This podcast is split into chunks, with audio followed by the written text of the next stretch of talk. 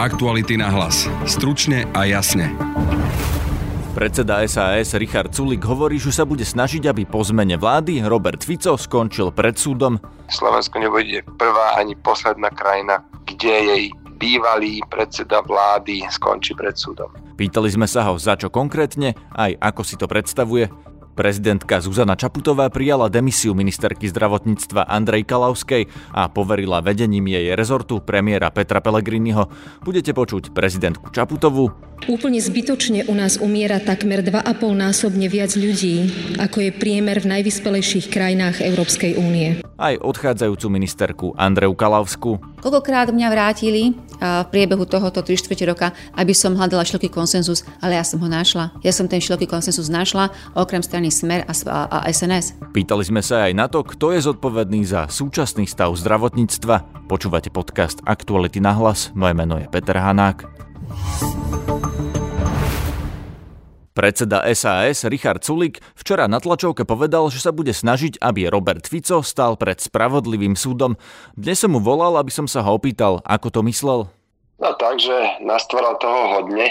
Začalo to zháňaním peňazí vlastnou hlavou z kontextu veci je úplne jasné, že to sú nejaké čierne peniaze, ktoré boli použité na financovanie Smeru. Ďalšia nahrávka je na svete, tam sa bavíme, teda oni bavia o nejakých 280 miliónov korún ešte. Potom sú tu rôzne výpovede svetkov. Zo Švajčiarska mali nejaké úplatky ísť podľa výpovedí ľudí Robertovi Ficovi. Peniaze do Alobalu, ktoré boli z dotácií pre hormonitrianské bane ukradnuté, sa dá povedať, a išli ako úplatok Ficovi a tak ďalej a tak ďalej. Robert Fico je zodpovedný za obrovské množstvo korupčných kauz, za nebývalé rozkrádanie, ktoré v našej krajine nastalo a za toto by mal nie zodpovednosť. Rozumiem, pán Sulik, ale keď ho chcete postaviť pred súd, to znamená, že by sa muselo niečo dokázať. To sa zrejme zatiaľ nestalo, keď nebol ani len obvinený, teda okrem toho prípadu, kde schváloval trestný čin Milan Mazureka. Vy sa pýtate, ako keby ste v tejto krajine nežili. No veď sme všetci zažili, že vyšetrovacie orgány neboli Ficovi schopné doručiť ani len predvolanie a nie to, že by ešte konali v nejaké vážnej veci. Takže tu treba naozaj zmenu vlády, aby boli rozviazané ruky tým poctivým a čestným vyšetrovateľom a prokurátorom a potom budete vidieť, že ako rýchlo to zrazu pôjde. Slovensko nebude prvá ani posledná krajina, kde jej bývalý predseda vlády skončí pred súdom. A teda keď sa zmení vláda, vy tvrdíte, že Fico skončí pred súdom? No tak očakávam, že vyšetrovateľia a prokurátori si budú plniť svoje úlohy, ktoré majú zo zákona. No ako sa o to chcete snažiť? Čo ste mysleli, že budete sa o to snažiť, aby sa tam dostal pred súd? No už len tým, že nebudeme zväzovať ruky tým vyšetrovateľom a prokurátorom, ktorí e, by sa toho mali venovať. Ak na Fica bolo podaných množstvo trestných oznámení, ja sám som podal niekoľko za e, ohováranie, všetko to bolo zametené pod koberec, tvária sa tu všetci, že skutok sa nestal. Pán Sulik, ako to chcete garantovať? Lebo predsa len policia je nezávislá, alebo mala by byť nezávislá, prokuratúra Prosím takisto? vás pekne, vy ste kde na to došli, že polícia by mala byť nezávislá? No minimálne proces voľby policajného prezidenta je teraz o niečo nezávislejší, ako bol doteraz. Robíte. Aká nezávislá policia, prosím vás pekne, policia je podriadená ministrovi vnútra a ten sa má starať o to, aby policia konala. Ak je tu niečo nezávislé, tak súdy, len súdnictvo máme prehnité, lebo sudcovia si pomýlili nezávislosť so svojvolou ale nezávislá policia, to fakt neviem, kde ste na to došli. Takže ak budete mať vy ministerstvo vnútra, budete sa, teda budete sa chcieť postarať o to, aby policia trestne stíhala Roberta Fica? Ja som nič také nepovedal, že SAS bude mať ministerstvo vnútra.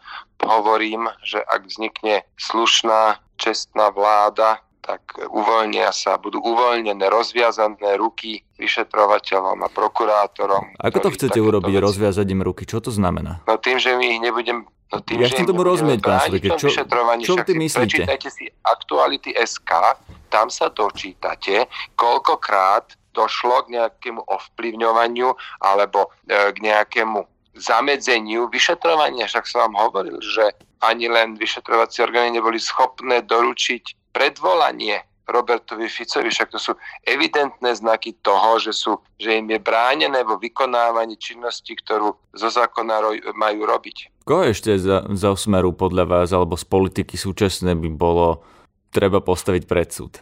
No je ich tam niekoľko týchto kandidátov, stačí si pozrieť tlač, stačí si pozrieť internet, e, čo médiá všetko popísali za posledných 12 rokov. Je to stovky, sú to stovky korupčných kauz, no nájde sa hodne takých ľudí.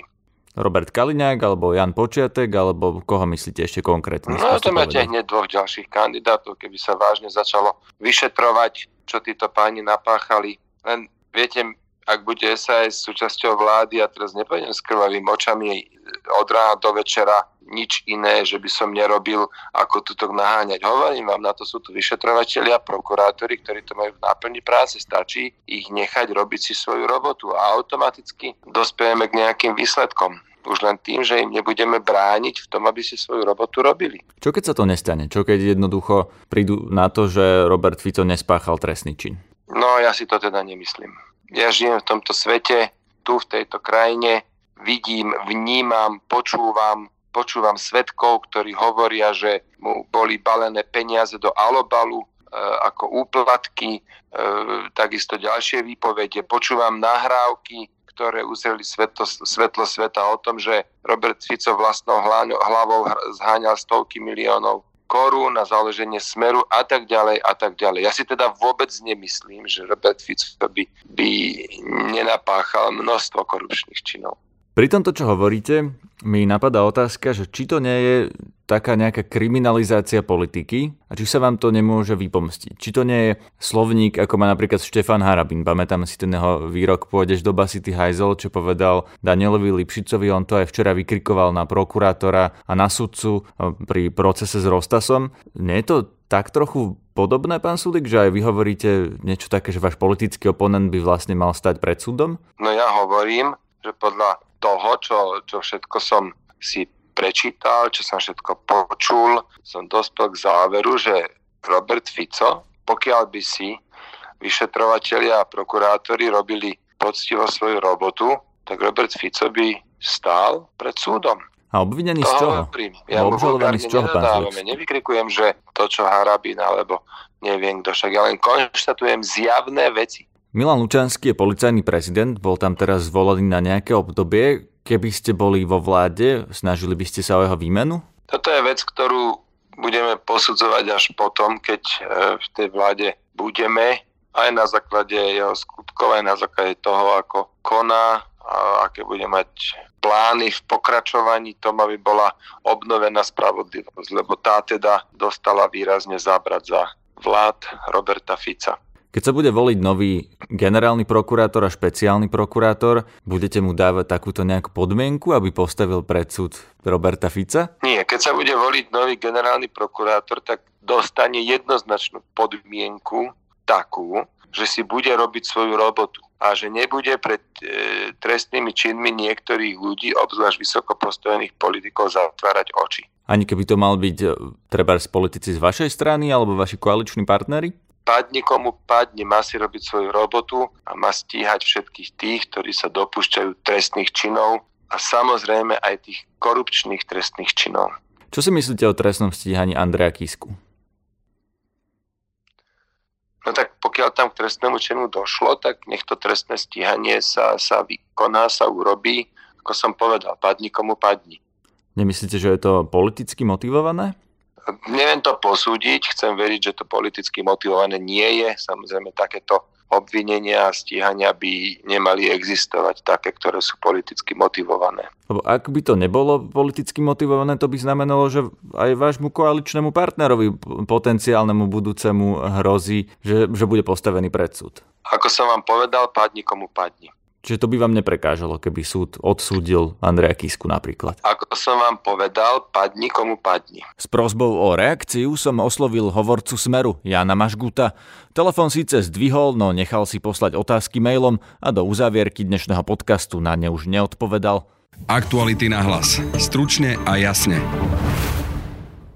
Dnes oficiálne vo funkcii skončila ministerka zdravotníctva Andrea Kalauská. Prezidentka Zuzana Čaputová prijala jej demisiu, ktorú ministerka podala potom, čo je reforma nemocnice neprešla cez predsedu Smeru Roberta Fica. Prezidentka Čaputová povedala, že reforma nemocnic bola podľa nej správna a opodstatnená ambícia.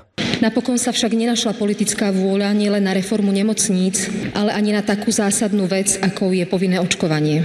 Sklamaniu pani Kálavskej rozumiem. Štatistiky dokazujú, že počet odvrátiteľných úmrtí je u nás príliš vysoký.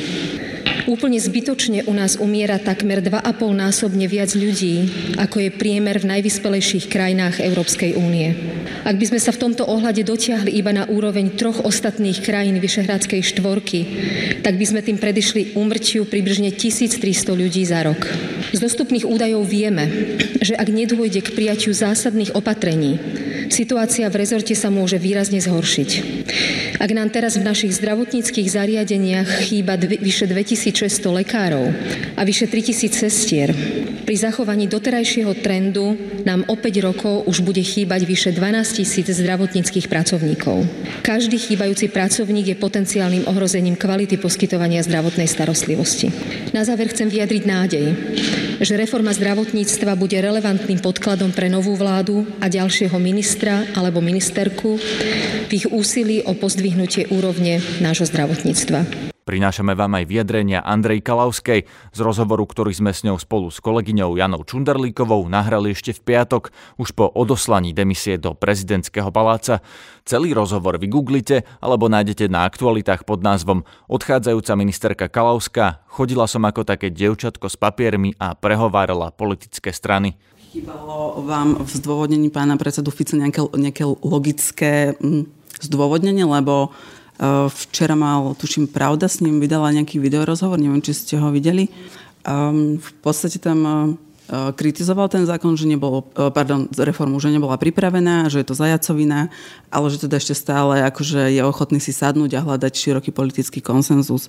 Alebo teda mne z toho vychádza, že ak niekto povie, že teda je niečo nepripravené, na druhej strane hovorí o hľadaní širokého politického konsenzu, tak mi tam chýba trochu nejaká logická súvislosť.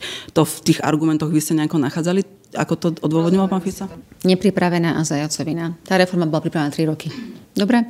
Bola pripravená naprieč všet e, odborník, odbornou spoločnosťou. Boli to veľké analýzy, analytici spracovali tú reformu, boli pritom všetci, čo niečo znamenajú. Poisťovne, nemocnice, pacienti, odborné spoločnosti, hlavní odborníci. Oni nepovažujú túto reformu za nepripravenú, áno? Na základe čoho je to zajacovina? To sú také floskule, ktoré keď čo, obsahom, čo je, čo je to zajacovina? No zajacovina to nebola. Však uh, niektoré reformy pána Zajaca sú, že teda, že trh to vyrieši, respektíve teda deregulácia. Toto bola práve že regulácia to bolo niečo iné. Keď štát chcel regulovať nemocnice, či už je to súkromný investor alebo štátne, a jasne chcel dať pravidlá, ako by to malo vyzerať v rámci poskytovania zdravotnej starostlivosti. A zase sa vrátim, pani redaktorka, k tomu, že ideme hľadať široký konsenzus. Koľkokrát mňa vrátili v priebehu tohoto 3 čtvrte roka, aby som hľadala široký konsenzus, ale ja som ho našla. Ja som ten široký konsensus našla, okrem strany Smer a, a, a SNS. E, v útorok, keď sa malo hlasovať, išli také fámy po parlamente, že bola možnosť, že by to prešlo. Že, že kvôli tomu sa udialo, čo sa udialo a že sa presunulo na ďalšiu schôdzu alebo teda na ďalší parlamentný deň to hlasovanie. Vy ste mali tiež také informácie? Ja som tieto informácie nemala. Ja, ja som mala informácie, že Niektorí poslanci Smeru by zahlasovali za. Mala som informácie, že poslanci SNS by zahlasovali, niektorí za. Mozhit áno, Olano áno, a SAS áno, niektorí nezradení poslanci alebo z iných strán by hlasovali za. Takže som mám takéto informácie. Vy ste niekoľkokrát označili um, to dianie okolo reformy už za také, že trápne. A čomu mal teda poslúžiť kvázi ten celý ten cirkus s odkladaním toho hlasovania? Ja som ho neodkladala, to sa musíte spýtať tých, ktorí to hlasovanie odkladali, že čo mal poslúžiť. Mňa vtedy jediný krát, keď teda som súhlasila s odložením t- uh, o hlasovaní. Bola som upozornená, že by to neprešlo a že ešte počkajme, nájdeme nejaký konsenzus, vyštrangajme si určité veci a potom, že teda šanca bude väčšia pri budúcej schôdze, schôdzi. Povedzme tak, že obyčajní ľudia sú už unavení z toho neustále počúvať, že ideme niečo začínať, potom príde do toho nejaká demisia, výmena na vláde, zase sa začína niečo nové a na konci ten pacient stále nepociťuje ako keby nejakú zmenu. A tak si pomenujme tých o, vynikov, ktorí teda môžu za súčasný stav zdravotníctva. keď nechcete hodnotiť smer, tak to sú potom tí viníci. Ja neviem, či ja môžem menovať výnikov, ktorí môžu za súčasný stav zdravotníctva. No, za stav zdravotníctva zodpovedá minister a potom samozrejme, aké predkladá návrhy. Rozdiel, či minister predkladá návrhy, či ich nepredkladá. Ak ich predkladá, či ich príjme parlament, alebo či ich nepríjme parlament. Ja si myslím, na túto vašu otázku je veľmi ťažko odpovedať úplne jednoslovne, dvojslovne alebo jednou vetou. A ten môže za niečo, kto má mandát na to, aby to zmenil. Keď ten mandát nemáte, aby ste to zmenili, tak vy za to potom nemôžete. Najsilnejším človekom v tomto štáte za posledných 13 rokov s prestávkou bol Robert Fico. Myslíte, že on môže za stav zdravotníctva tým, že on mal reálne tú rozhodovaciu moc, čo sa v zdravotníctve bude a čo sa nebude robiť? Zase pán Robert Fico mal svojich ministrov a nemôže predseda vlády tvoriť zákony, alebo teda e, nemôžete sa vyznať, jeden človek sa nemôže vyznať do všetkých rezortov. To je, to je Vy ste ten zákon vytvorili, ale to z neho neprešiel. Chápem. Vy si musíte nájsť takých ľudí, takých ministrov, ktorí tie vaše idei, keďže ste vyhrali voľby, budú splňať, napíšu vám taký zákon a ten zákon sa schváli v parlamente. Áno, takú máte zodpovednosť. Ale toto sa nestalo, preto ja sa pýtam, že či je Robert Fico ten zodpovedný človek. Zodpovednosť nemám právo niekomu vyvodzovať. Ja som povedala podľa mňa, aký je, aký je postup, že vždy, keď je niekto šéf, musí si nájsť pracovníkov, ktorí mu to budú robiť.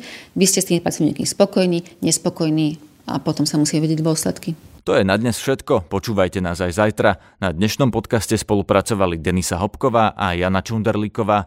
Zdraví vás Peter Hanák. Aktuality na hlas. Stručne a jasne.